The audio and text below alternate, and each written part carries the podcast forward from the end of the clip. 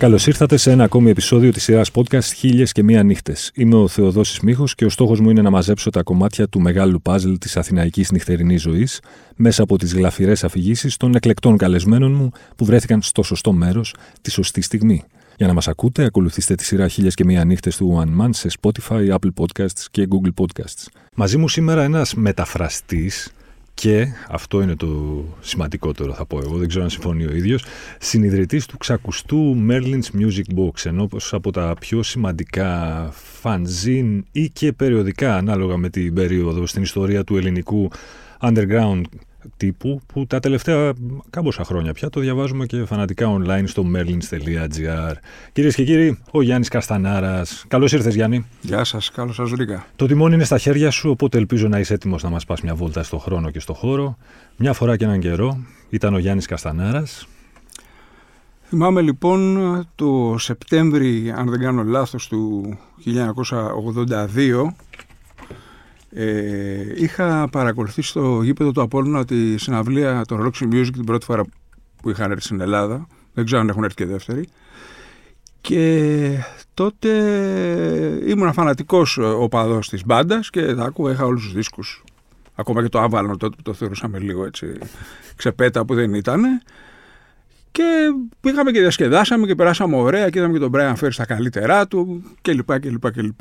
Μετά από 15 μέρες όμως είχα, γινόταν το περίφημο τριήμερο New Wave τότε στο γήπεδο του Sporting στα Πατήσια οπότε ε, έχοντας εγώ ήδη ακούσει το και αγοράσει κιόλας νομίζω από το Music Corner αν δεν κάνω λάθος το ε, Prayers on Fire τον ε, Birthday Party το οποίο για κάποιον ανεξήγητο λόγο καθώς ήμουν κλασικός ροκάς μέχρι την εποχή μου είχε πάρει τα μυαλά και θυμάμαι μάλιστα ότι μαζί με ένα φίλο μου το Σάκη κλεινόμαστε στο δωμάτιο του σπιτιού μου, το βάζαμε τέρμα και σκίσαμε τα ρούχα μας.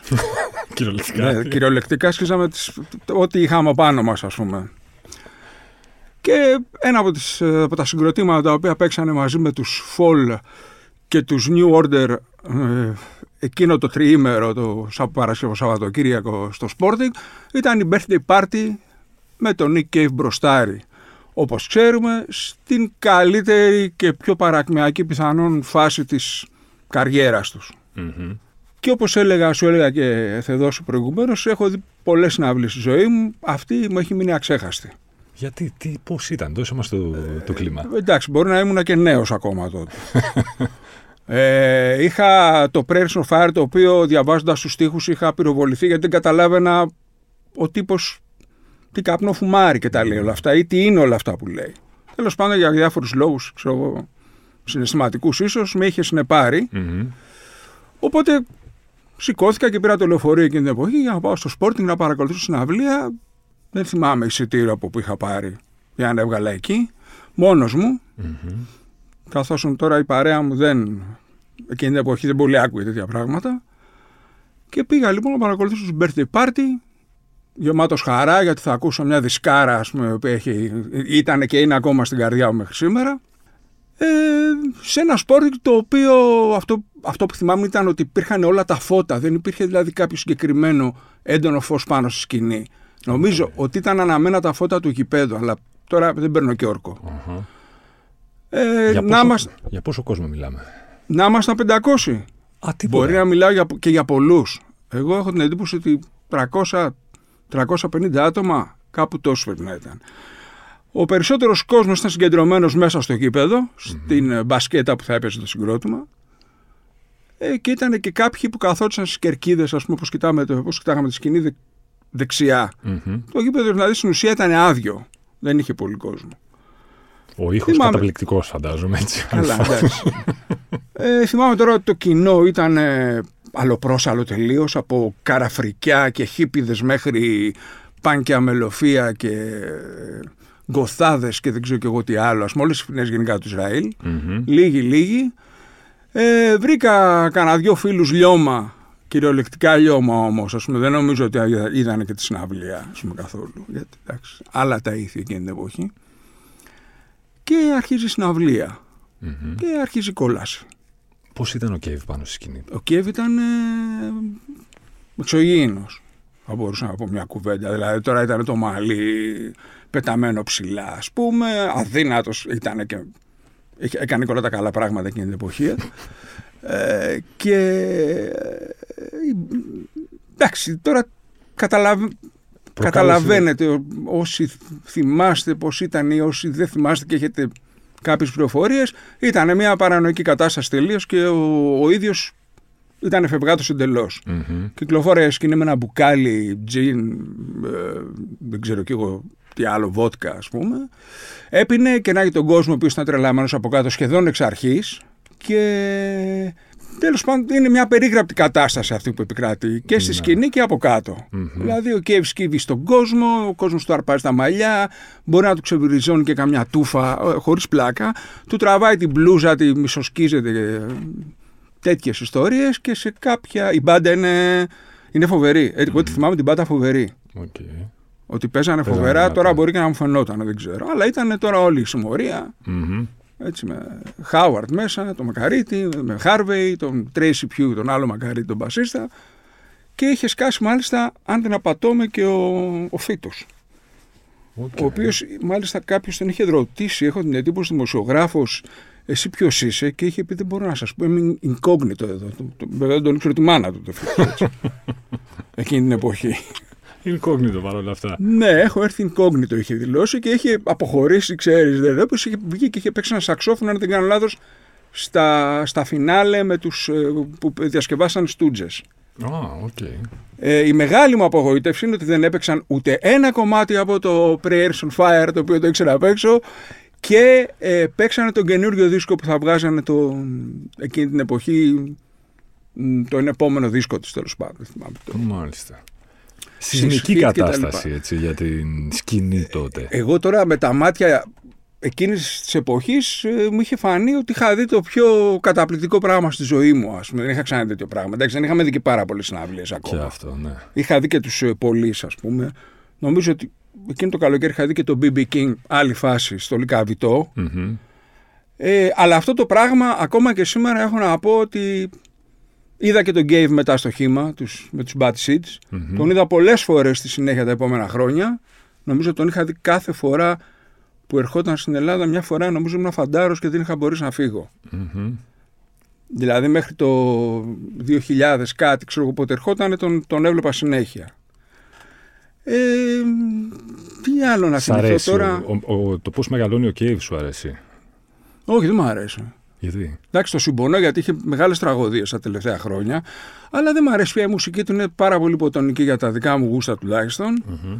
Ε, δεν τον παρακολουθώ. Νομίζω δεν θυμάμαι πότε. Εντάξει, τα τελευταία χρόνια, τους τελευταίους δύο-τρεις δίσκους έτσι έχω παρακολουθήσει ιδιαίτερα. Το ότι έχει έτσι αποκτήσει μια μεσιανική διάσταση, ας πούμε, πώς σου φαίνεται; Έχω την εντύπωση την είχε από, ήδη από τους Birthday Party Και τώρα το Δηλαδή, παρότι τον αγαπάω ακόμα, ας πούμε, παρότι οι δηλώσεις του εντάξει, με, με ξενίζουν πολλές φορές. Γιατί εντάξει, Καλλιτέχνης είναι μπορεί να λέει ότι θέλει Ε, αλλά εντάξει, τον εκτιμώ. Δεν μπορώ να πω ότι δεν τον εκτιμώ. Α πούμε ότι στην πορεία του που λένε διάφοροι τα ξεπούλ. Ο άνθρωπος κάνει την καριέρα, είχε τους Γκρέντερμαν, γράφει τώρα μουσική για ταινίες. Εντάξει, αυτή ήταν, αυτή ήταν η ζωή του. Ενδεχομένως γράφει, mm-hmm. γράφει βιβλία κάποιοι ενδεχομένως που ξέρεις, πολύ σκληροπυρηνικοί να το προσάπτουν ακόμη και το ότι δεν καίγεται πάνω στη σκηνή όπως και εγώ όταν Εντάξει, την εποχή που περιγράφει. Κάποιοι θα του προσάπτουν ότι δεν είναι και πρεζάκιας, ας πούμε. Ναι, δηλαδή, δηλαδή. Ναι. Τι να κάνουμε τώρα. Ενώ, ήθελε περίοδο, να προχωρήσει. Τώρα...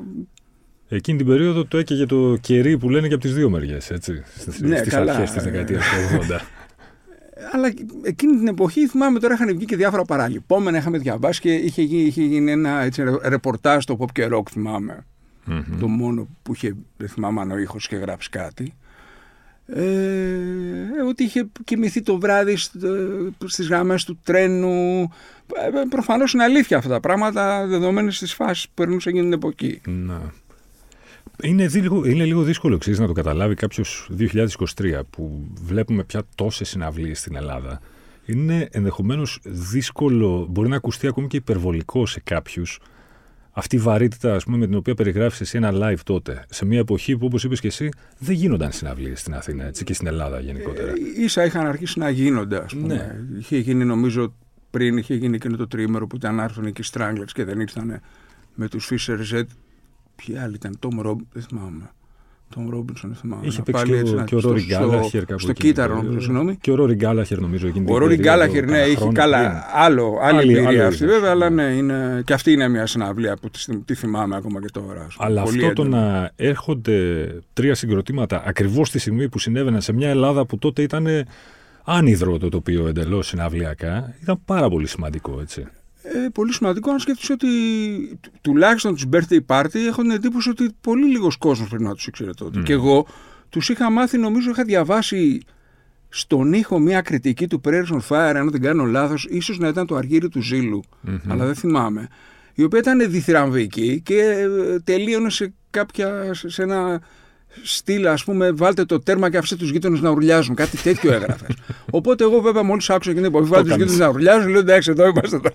Φύγαμε. Και το κάνεις και εσύ για. Ναι, αλλά τελικά κόλλησα με αυτό, το, με αυτό το δίσκο, δηλαδή ακόμα και τώρα, ρε τον βάζω και τον ακούω. Α πούμε, πηγαίνω για περπάτημα και τον βάζω και τον ακούω. Έτσι. Είναι, ναι, το ξέρω. Είναι ρε παιδί μου, με έχει, με έχει στιγματίσει, mm-hmm. μπορούμε να πούμε. Και χωρίς να έχω κάποια, κάποιο συναισθηματικό ή κάποια μνήμη ας πούμε, από αυτό το πράγμα, ήταν ένα που ήρθε just και καρφώθηκε, ας πούμε, στο κεφάλι μου. Αυτό ναι. ήταν. Για τη δεκαετία του 80 έχω ακούσει πάρα πολλές αφηγήσεις. Πράγματα του στείλω ότι αν ε, κυκλοφορούσες, ας πούμε, και ήσουν ψηλοφρικιό, είχες τα μαλλιά σου, ξέρω, ξασμένα μέχρι πάνω, μπορεί να σου πετούσαν ακόμη και κέρματα, ας πούμε, στο λεωφορείο. Ή να να σε κοιτούσαν να ανέβαινε στο λεωφορείο μέσα και να, να έφρεται η γιαγιά στο διπλανό ε, κάθισμα. Πώς ήταν. Εντάξει, εκείνη, εκείνη την εποχή τώρα, μετά το 82-83, πια εντάξει ο κόσμος είχε αρχίσει να συνηθίσει. Ξέρει για τους πάνκιδες, κυκλοφορούσαν ήδη πάνκιδες από τα τέλη της δεκαετίας του 70, ας πούμε. Θυμάμαι στην πλάκα κάτω στο Remember. Mm-hmm. Έβλεπες, θυμάμαι και τον πρώτο πάνκι που είχε σκάσει στο σχολείο μας. Mm. Ο οποίος έτρεχε φαλιάρε βέβαια. Εντάξει, τη άξιζε μεταξύ μας. Δεν είχε το γεγονός να πάνξει, αλλά εμείς τότε ακούγαμε Jethro Tull και Genesis και Black Sabbath και Deep Purple τώρα και ερχόταν ο και μας έλεγε για τους Damned. Και μετά πηγαίναμε και αγοράζαμε το δίσκο των Damned εμείς, ας πούμε. ήταν... ήταν πρωτοποριακός, ήταν και πιο μικρός από εμάς κιόλας. Mm-hmm. Εγώ θα τέλειωνε και αυτός θα ήταν, ξέρω εγώ, Τετάρτη ε, πρώτη ηλικίου τότε, ξέρω, mm-hmm. Δευτέρα. Αλλά ε, γι' αυτό που ρώτησες τώρα, μπορώ να πω, ας πούμε, εγώ με ένα φίλο μου, ο οποίο ήμουν απέναντί μου, ήμασταν τα πρώτα φρικιά εντός εισαγωγικών που κυκλοφοράγαμε στη γειτονιά μας. Που είχαμε μακριά μαλλιά και σκουλαρίκια. Τώρα αυτός σου μιλάει για 78-79. Mm-hmm. Αλλά γενικά στους αμπελόκου κυκλοφόραγαν διάφορα τέτοια άτομα, ας πούμε, mm-hmm. που ήταν ας πούμε, ο χώρος μας εκείνη την εποχή. Mm-hmm. Τι εστί παραλία αμπελοκήπων για όσους δεν γνωρίζουν; Παραλία είναι ιδέα. Ακόμα και τώρα που δεν υπάρχει είναι ιδέα. Γιατί έχουν γραφτεί, έχουν υποθεί, έχουν ακουστεί πολλά για την παραλία των αμπελοκήπων και ακούει άλλους παραλία των αμπελοκήπων. Τι εννοείται, παιδιά; Παραλία μπορούμε να πούμε ότι ήταν. Πού και τι ήταν η παραλία; Η παραλία ήταν ένα καφενείο, το καφενείο του Νικηφόρου. Mm-hmm. Ο Νικηφόρου έχει ανοίξει μια καταπληκτική ταβέρνα παρεμπιπτόντως να κάνει και διαφήμιση. Ε, κοντά στο κυροκομείο. Δηλαδή, όταν έφυγε από εκεί πια, mm-hmm. έκανε αυτή την ταβέρνα, η οποία είναι κριτική ταβέρνα, τέλος πάντων. Άλλη κουβέντα αυτή. Ε, στην παραλία ήταν το μέρος που μαζευόμασταν όλοι. Εκεί που συχνάζαμε όλοι, ας πούμε, οι, να το πω εισαγωγικά, ψαγμένοι αμπελοκυπιώτες, κατά κάποιο τρόπο. Το οποίο έχει να κάνει με πολιτική. Καμιά φορά σκάγανε και φασίστες. Ε, καμιά φορά γινόντουσαν και τσαμπουκάδες. Ε, ο Νικηφόρος κράταγε τις ισορροπίες λίγο. Έχω την εντύπωση ότι ήταν και συγγενής του Νίκου του Ξυλούρη. Ε, οπότε ξέρεις τώρα, φαντάσου ότι ήταν ένα μέρος που μαζευόντουσαν. Από τη μια έβλεπες κριτικούς μες στιβάνια, ας πούμε, και από την άλλη έβλεπες φρικιά και πάνκιδες. Και πώς θα πήγαιναν οι μεν με τους δε; Εντάξει, τώρα οι κριτικοί δεν νομίζω ότι ασχολιόντουσαν μαζί μας. Μας είχαν σε κανένα. σαν να μην υπήρχαμε, κάπως Αλλά ήταν ένα ζωντανό κύτταρο των αμπελοκήπων εκείνη την εποχη Για κάποια χρόνια ήταν αρκετά, ας πούμε. Ναι, γιατί ξέρεις από αφηγήσεις και ιστορίες και τέτοια, έχω την εντύπωση ότι ήταν κάτι πολύ σημαντικό για τους αμπελόκηπου. Ήταν πολύ σημαντικό. Πρώτα απ' όλα ήταν πάνω στη λεωφόρο Αλεξάνδρας, γι' αυτό και παραλία. Ναι. Γιατί κανονικά λέγονταν Κοσμικών. Α, okay. ήταν το, δεν λέγονταν παραλία, ήταν το Κοσμικών. Παραλία γιατί ήταν στη θάλασσα της Αλεξάνδρας; Μπράβο, ήταν πάνω στην Αλεξάνδρας. Και εκεί ήταν, στη γωνία υπήρχε το περίπτερο του Αριστούλη, ο οποίος τέλος πάντων ξενύχταγε και μαζευόμασταν και στο, καφέ, στο περίπτερο απ' έξω και κολοβαράγαμε. Mm-hmm. Δίπλα ήταν το σουβλατζίδι, άμα πεινάγαμε, σκόμαστε, πήγαμε, τρώγαμε σουβλάκια. Νομίζω ήταν από το πρωί αυτός ανοιχτός, okay. μέχρι αργά. Και η παραλία έμενε, έμενε ως, ως πολύ αργά, δηλαδή, άκλε τρεις, δεν ξέρω και εγώ τι. Θυμάμαι δηλαδή ότι γυρίζαμε από κάπου και πηγαίναμε στην παραλία. Δύο η ώρα, ας πούμε. Οπότε εσείς την πέφτατε κυρίως εκεί, δεν την πέφτατε, δεν πηγαίνατε εξάρχεια πλατεία. Όχι ακόμα. Όχι ακόμα. Μάλιστα. Όχι ακόμα. Ήταν εξάρχεια, μια... ε, κατεβαίναμε σε διαδηλώσεις, σύσσωμη, παραλία, όσοι τέλος πάντων mm-hmm. ασχολιόμασταν από τότε με τέτοια πράγματα. Αλλά εξάρχεια, εγώ τουλάχιστον κατέβηκα κανονικά μετά το, μετά το 80-81. Mm-hmm. Που άρχισα και να δουλεύω κιόλας εκεί, ας πούμε. Λοιπόν, επειδή την έχεις ζήσει την εποχή και την έχεις ζήσει στο πετσί σου με, από διάφορες αφετηρίες. Ε, θέλω να μου πεις το εξής. Μιλάμε για μια εποχή τότε που οι φυλές, εντός αγωγικών φυλές, ας πούμε, οι αισθητικές ήταν πολύ διακριτές. Ήταν οι πάνκιδε, ήταν ξέρω εγώ, οι μεταλλάδες, ήταν οι καρεκλάδες, δεν ξέρω ποια άλλη ήταν. Ήταν οι σκηνάδες. Σε αντιδιαστολή με το 2023, ας πούμε, τον 21ο αιώνα, που βλέπεις ότι αυτές οι μάλλον οι φυλές, όχι απλά δεν είναι ευδιάκριτες, αλλά στην πραγματικότητα δεν υφίστανται. Και μπορεί να δεις έναν πάνκι και να ακούει Νίκο Οικονομόπουλο, ή να δεις έναν που ξέρω να νομίζεις ότι είναι λάτρε του Παντελίδη και να ακούει birthday party, που λέει ο λόγος. Ναι, εγώ ξέρω ανθρώπους που είναι λάτρες του Παντελίδη και ακούνε Sonic Youth. Ναι. Αυτό. Ξέρω, δηλαδή περίπτωση. Ο, εσύ που έχεις ζήσει και την παλιά την εποχή και ζεις και την τωρινή εποχή. Ποια σου φαίνεται προτιμότερη; Α, καλά, τότε θα προτιμούσα να ζω. Δεν το συζητάω. ναι. Ο, δεν το συζητάω αυτό.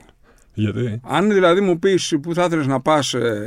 Ε, βγάλε το σχολείο βέβαια έξω, που δεν ξαναπήγαινα ούτε με σφαίρες.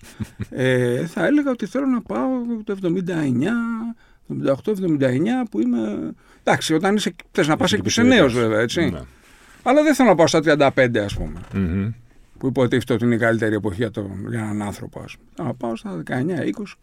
Ναι. Ήταν, ήταν πολύ ωραίες εποχές. Ήταν και έντονες μωρέ. Καταρχήν μαθαίναμε πράγματα, ακούγαμε στην πληροφορίες, τρέχανε όπως τώρα που λέει λόγος τρέχουν στο ίντερνετ. Mm-hmm. Ήξερες, ας πούμε, να πας στιγμή τι έχει γίνει στην παρακάτω γωνία. Έλεγες ότι γίνεται, είμαστε στην παραλία, πάμε στο Βενιζέλο, θα βρούμε εκεί πέρα τον, τον τάδε και τον τάδε. Και πηγαίναμε, βρίσκαμε κανένα και κάθομαστε ναι.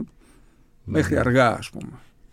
Τη βραδιά που, που αποφασίσατε να ξεκινήσετε το Μέρλιν, τη θυμάσαι; Τη βραδιά; Ή το πρωί, δεν ξέρω τι ώρα ήταν.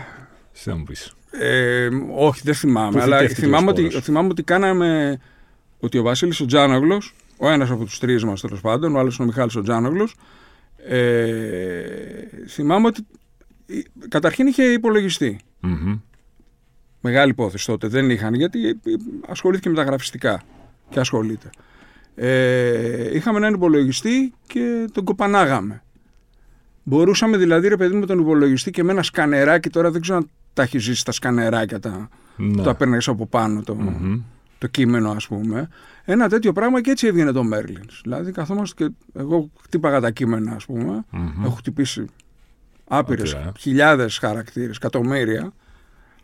Και μετά το, αυτό το χτυπάγαμε στον υπολογιστή, το τυπώναμε σε ριζόχαρτο, mm-hmm. το μοντάραμε σε ριζόχαρτο και το πηγαίναμε στο τυπογραφείο. Όχι εύκολη η κατάσταση. Όχι, δεν ήταν εύκολο. Δεν ήταν εύκολο γιατί σκιζόταν το ριζόχαρτο, μετέφραζε ένα τεράστιο κείμενο για τη διάλυση των γκράς και κόβεται το ρεύμα και δεν είχα σώσει τίποτα και κάθισα από την αρχή να το ξαναφτιάξω, ας πούμε, γιατί στη Φιλαδέλφια γινόταν, δεν ξέρω κι εγώ, έπεσε μάτς και oh. έπεσε το ρεύμα, οπότε έπεσε και στην περιοχή που ήμασταν εμείς. Ε, αλλά εντάξει, ρε παιδί μου, τώρα είσαι, είσαι νέος και ωραίος, δεν σε νοιάζει τίποτα τώρα. Ναι, Βάζεις ναι. μπροστά και πας. Και το Μέρλιν έγραψε ιστορία και συνεχίζει με το. Εντάξει, δεν ξέρω τώρα κατά πόσο. Δεν, εγώ, εντάξει, εγώ δεν μεγεθύνω καθόλου τα πράγματα. Δεν συνηθίζω να το κάνω αυτό. Αλλά εντάξει, νομίζω ότι είναι κάποιοι άνθρωποι που μας αγαπάνε, τους αγαπάμε. Mm-hmm. Είναι ένα χόμπι το οποίο είναι, για μένα είναι ε, ζήτημα, πώς το λένε, ψυχολόγου. είναι ο ψυχολόγος μου, ας πούμε, κατά κάποιο τρόπο. Έχουμε γνωρίσει πάρα πολύ καλά παιδιά και στους συνεργάτες μας αλλά και στο χώρο το μουσικό ή όχι μόνο το μουσικό ας πουμε Μακάρι να είχαμε χρόνο και να μπορούσαμε να το κάνουμε πιο ας πούμε, να, να, ε, όχι εμπορικό με τίποτα, πιο, να, να είναι πιο συχνή η παρουσία κειμένων, αλλά τέλος πάντων όπως μας πηγαίνει, δεν, έχουμε, δεν μας κυνηγάει κανένας. Και άλλως δεν έχουμε κάποιο οικονομικό όφελος από αυτό το πραγμα Μμμ. Και δεν είχαμε και ποτέ κιόλας. Ναι, συνεχίζετε απλά την DIY κατάσταση που ξεκινήσατε. Το, το, και σου λέει είναι θέμα ψυχολογίας, ας πούμε. Αντί να πληρώνουμε τον ψυχολόγο, καθόμαστε στο κομπιούτερ. Μπορείς να ξεχωρίσεις 4-5 θέματα που έχουν δημοσιευτεί μέσα σε όλες αυτές τις δεκαετίες στο Merlins; Για να τα διαβάσει κάποιος. Ναι, το, αυτό το κείμενο της διάλυσης στο κράς που το είχαμε βάλει, ας πούμε, που είναι ένα πολύ μεγάλο κείμενο που μου λέει και όλη την ιστορία τους, αλλά από την πλευρά τη δικιά τους. Τώρα τι να σου πω. Μπορώ να σου πω που τους αγαπάγαμε πολύ, ας πούμε. Για Αγαπάμε πες. τους Last Drive πολύ. Έτσι. Μας έχουν, Τώρα έχουν φάει μιλήσεις πολύ σωστά. κράξιμο γι' αυτό, ας πούμε. Γιατί; Έχουμε φάει κράξιμο γιατί ήμασταν το φανζίν των Last Drive, ας πούμε. γιατί γουστάραμε. Εντάξει, είναι και, ήταν και φίλοι τα παιδιά κιόλας. Δηλαδή, ο Αλέξη είναι σαν αδερφός για μένα. Ναι. Αχα. Αλλά ε, ξέρεις, είχαμε φάει πολύ κράξιμο, ειδικά από τη Βόρεια Ελλάδα. Ε, Ναι. ναι, ναι. Υπήρχε ανταγωνισμός ο λεγόμενο. Βέβαια, εντάξει, δεν τον βιώναμε εμείς. Οι Βόρειοι θέλανε περισσότερο mushrooms, τι θέλανε; Ε, ήταν, όχι, εντάξει, ήταν, υπήρχε ανταγωνισμός τώρα γιατί ήταν το Rolling Under, ας πούμε, το fanzine, Μπράβο. που ήταν και πριν από εμάς. Μμμ. Και πάνω σε αυτά πατήσαμε κι εμείς έτσι. Δεν είχαμε ιδέα τι είναι αυτά τα πράγματα. Αλλά εντάξει, ήταν, μια, ήταν δημιουργικά πράγματα. Δεν ξέρω, εγώ τα βλέπω σαν δημιουργίες. Ναι. Είναι δηλαδή, ρε παιδί μου, για μένα η παρακαταθήκη μου. Δεν είναι τα, τα βιβλία που έχω μεταβράσει, αν έχω μεταβράσει και τίποτα σημαντικά, δεν ξέρω. Αλλά το μέλης είναι η παρακαταθήκη μου, ξέρεις Ναι. τώρα. στο- Στη ζωή μου. Και νομίζω και των άλλων παιδιών που. Ανέφερες του Slash Drive και τον Αλέξη. Θρηλυκή είναι και η συνέντευξη που είχε πάρει ο Αλέξης από τον. Ε... Α, βέβαια, ναι, εντάξει, οκ. Κουτρουμπούσης. Κουτρουμπούση. Μεγάλη υπόθεση. Μεγάλη υπόθεση. Δεν τον γνώρισα ποτέ τον Κουτρουμπούση εγώ τον πάνω προσωπικά. Δεν έτυχε εκείνη την περίοδο. Ήταν και λίγο μονήρης, δεν ήταν και πολύ έτσι. Αλλά έχω την εντύπωση ότι εκείνη αυτή η συνέντευξη που είχαν πάρει με τη βοήθεια του Δωρού του Κούτσου, ο Αλέξη ήταν. ε, Τα είπε, τα είχε πει όλα. ας πούμε. Είναι οι Last Drive το πιο σημαντικό συγκρότημα της γενιάς τους. Και τώρα. Που δεν υπάρχουν. Θεωρητικά δεν υπάρχουν, δεν ξέρουμε τι θα γίνει. Αλλά είναι, γιατί. Δεν βάζεις τα μεγάλα μέσα, μήπως Τι; κάνουν τίποτα. Ε, τώρα τι να πω, αυτά είναι ιδιωτικές συζητήσεις. Άδε καλύτερα. Αλλά ε, εντάξει, τώρα τι να πεις για τους Last Drive. Ναι. Τι να πεις. Έχουν. ε, Μάλλον. Είναι, είναι μια, μια στιγμή, ρε παιδί μου, στη- στο ελληνικό ροκ. Όπως να το κάνουν. Πώ είναι η Σπυριδούλα, Μμμ. οι τρύπες και τόσοι άλλοι. Ναι. Απλά ε, είναι από τις πιο σημαντικές οι Drive. έτσι. Είναι από τις πιο σημαντικές. Εντάξει. Σε αυτό το χώρο είναι, νομίζω, το πιο σημαντικό συγκρότημα και με, και με πορεία, με διάρκεια και με δισκογραφία κιόλας. Γιατί πόσα, πόσοι καλλιτέχνες και συγκροτήματα έχουν τέτοια δισκογραφία, ας πούμε; Ναι. Λίγα. Ε, αυτοί αντέξανε και εντάξει. Ανέφερες πριν τους birthday party για, και τον συγκεκριμένο δίσκο που σου είχε αλλάξει τη ζωή. Έλα για το κλείσιμο να το κάνουμε σαν το High Fidelity. Top 5 records του Γιάννη Καστανάρα. Τώρα τι με βάζει να πω. Το Top 5 records, τη συγκεκριμένη ώρα, τη συγκεκριμένη ημέρα. Αν αύριο αλλάξεις, κανείς δεν θα σε παρεξηγήσει. Καλά, θα αλλάξω. Κάθε μέρα αλλάζω. Ακούω πράγματα συνέχεια. Ε, τι να πω τώρα. Ναι, Α πούμε το Bertie Party, το Prayer and Fire. Πέντε Πια φορές μου έρχονται αυτό. στο μυαλό, μάλλον. Έτσι. Bob Dylan The Band, το Before the Flood, το διπλό το live. Ε, Jethro Tull το Aqualung. Ε, το πρώτο το Glass. Μακράν. Μμμ. Εντάξει, δεν γίνεται. Είναι πολύ δύσκολο τώρα αυτό που με βάζεις να κάνω. Last Από Drive ποιο θα και να βάλεις. πω θα είναι 20. Last Drive δεν θα βάλεις την πεντάδα. Έτσι για το Άσε τους Last Drive. Τους έχω σε άλλη τσέπη, λέει όλους. Ναι, τέλος πάντων, είναι άπειρα τα άπειρα. Θα μπορούσαμε να μιλάμε πάρα πολλές ώρες για αυτό το πράγμα. Α, εντάξει, δεν, δεν ξέρω. Παρακολουθείς τη μουσική σήμερα με ζέση. Ή- Ακούω, ακούω μουσική, ακούω, ακούω και καινούργια πράγματα. Δεν ε, μπορώ να πω ότι πια μου μένουν πάρα πολλά Μμμ. ή ότι θα ακούσω κάποιο καινούργιο δίσκο και θα γυρίσω πάλι να τον ξανακούσω. Ε, Συμβαίνει βέβαια αυτό, αλλά αν με ρωτήσεις τώρα ένα που άκουσα τελευταία, μπορεί να μην μπορώ να σου πω. Ναι. Ε, οπότε πάντα γυρνάω στα, στα κλασικά και ξέρω ότι μου αρέσουν ε, αυτά που μου άρεσαν όταν ήμουν πιτσιρικάς, Που τα έχω λιώσει, που τα έχω ξαναγοράσει γιατί έχουν σπάσει δίσκοι, έχουν εκδαρθεί. Τα, αυτά, αυτά, εκεί γυρνάω πάντας. ας πούμε. Ό,τι και να κάνω και στο αυτοκίνητο να βάλω μουσική, συνήθως θα ακούσω παλιά πράγματα. Εντάξει, ένα άλλο πολύ μεγάλο συγκρότημα που για μένα μπορεί να είναι και το μεγαλύτερο είναι η band. Α, τόσο πολύ με τους μπάντε. Ναι. Είναι. Ειδικές μελέτες πρέπει να γίνουν. Για τους μπάντε. ναι, ναι. Καταπληκτικά. Γιάννη, μου σε ευχαριστώ πάρα πολύ. Εγώ ευχαριστώ πάρα πολύ για την πρόσκληση. Και καλές επιτυχίες να έχουμε. Merlins.gr Μην ξεχνάτε ότι για να μην χάνετε επεισόδιο αρκεί να βρείτε και να κάνετε subscribe τη σειρά podcast χίλια και μία νύχτες σε Spotify, Apple Podcast και Google Podcast. Ραντεβού την ίδια ώρα, στο ίδιο μέρος, την άλλη πέμπτη.